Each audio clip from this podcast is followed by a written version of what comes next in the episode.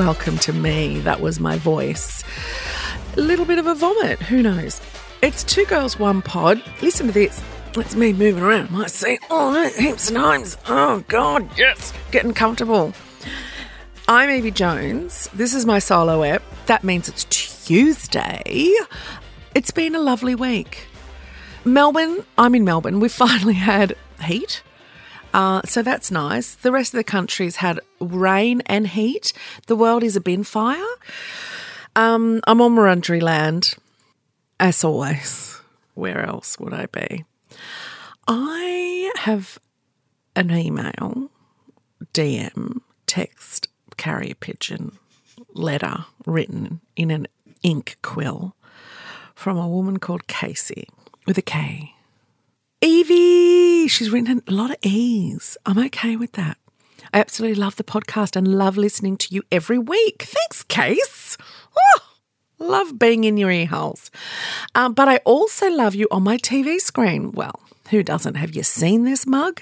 I watched Deadloch. Oh, how good was Deadloch? So good. And you know what? Deadloch just won a heap of awards at the AACTAs. Like, really amazing. And Kate Box, who played the main character, she did. If you haven't seen it, go and have a look at the AACTA's profile on Instagram and have a look at Kate Box's acceptance speech. It was one of the best I've ever seen in my life. Oh, and thought you did such an amazing job. Well, thank you. I was only on for five seconds, but God damn, I made those five seconds worth it. I was wondering how you got into acting. Did you go to acting school or anything like that? And then, do you have any plans to be in any upcoming shows? Would love to see your face on our screens again. Well, you know what? Acting is my first love, it's my passion. It's always has been and it always will be. And no matter what I do, I can't make that go away. And I have tried. I've always acted. Acted at school, I went to acting school. I didn't last in acting school because I have ADHD, um, undiagnosed, well, diagnosed, but no medication. And I have no discipline. I was told that. Have I ever told you this story, Rach, and everyone listening, about when I was five? I used to go to ballet from about the age of three, right? I was a very good ballet dancer, very good which is surprising if you look at my body shape. But as a child, I was tiny and very good at any kind of dancing, but I loved ballet. And I used to be taught by an ex Australian ballet dancer. I was his favourite. And he thought I had a lot of potential. Anyway, this is when um, we owned the corner store in Sydney. And one day I just didn't want to go to class. That seems to be a theme throughout my life from then on. My mum just kept trying to talk me into it. She did this so many times with me, with everything I've ever done and quit. She would say, If you don't go, you can never go again. And I would say, Well, I don't want to go today. I would never go again. And I would have that in my head I will never go again. And so I'd never even try to go again. And I did that with my ballet. I did that with my acting. I did that with um, singing. I did that with so many things. I would just quit. And my mum would let me after saying, if you quit, you're never going to go. Like I'm not, I'm not paying for it. If you're not going to go today, instead of just understanding I didn't want to go that day, I guess parenting is not easy. And my mum wouldn't have known what she was doing. But anyway, he came around to our house, well, to the shop, because we lived out the back. And he said, Where's Yvette? Why hasn't she been coming to class? And she said, Because she doesn't want to do it anymore. And he said, Whatever? And she said, Well, you know, no, she doesn't. She's just decided she doesn't want to do it anymore. And he said, Well, that's a shame because she lacks discipline and she'll probably lack discipline for the rest of her life. And you know what? My mum told me that as a five year old. I don't know what discipline was, but I've always thought that. And you know, even as an adult, even recently, I will say to you that I'm lazy. And I'm not lazy. I'm not undis. Well, I think I am undisciplined, but I've never been taught to be disciplined. I've never been held to. I guess I'm really glad I didn't have a tiger mum or anything like that, because I would have really bucked. I think I buck against authority but I really am quite good at encouragement. Like, I understand where you're coming from and blah, blah, blah, blah, blah, but you know, you can do this kind of thing. I do understand you don't want to go today.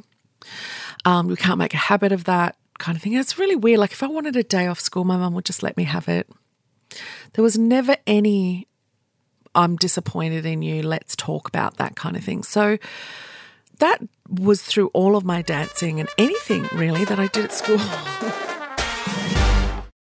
so I did a lot of productions at school and stuff like that. But as I gained weight in high school, I couldn't do any leads or anything like that. They just didn't go to fat kids.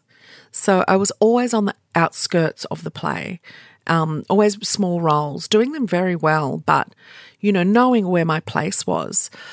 I think that really set me up for like going to acting school. You know, you have to audition for all of the schools and everything. And I got in, and I think that's what all I really cared about was getting in and thinking I could do it and really convince obviously I was a good actor because I convinced the entire school that I was going to have a discipline and go to school go every day. But when you do acting school at university, it's 40 hours a week and then rehearsals if you're doing productions. I didn't last 5 minutes. Like honestly, I was like I'm out of here. I'm going traveling. And I went traveling instead. And my parents just allowed it. Like not that they couldn't not allow it because um, I was an adult, but there was a lot of, okay, well, you know, that's you. You quit everything.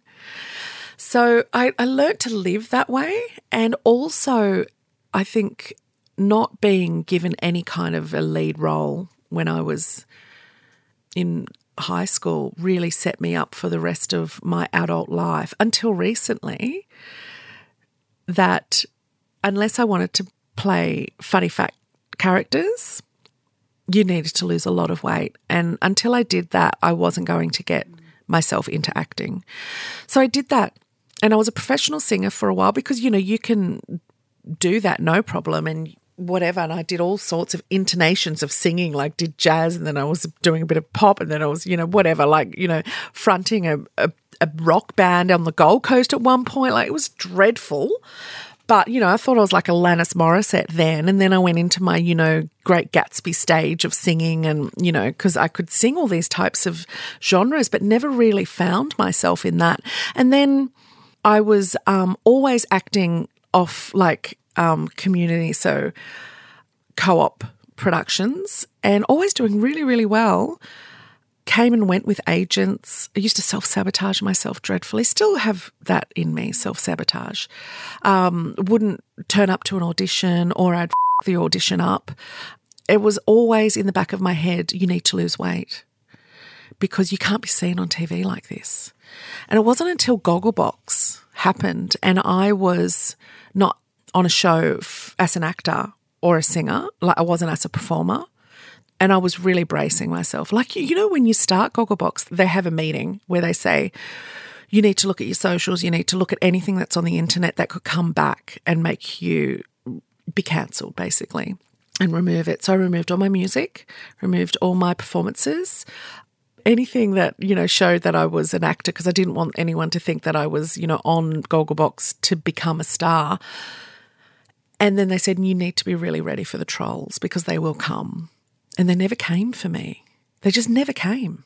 And they still have never come. I don't know why, but I was so embraced from the moment I started on Gogglebox to right now, still so embraced for being me that it changed everything. So that's been 10 years, 10 years this year that I've had this, I guess, envelopment of people and acceptance that I've kind of nestled inside of and used to find the love for myself.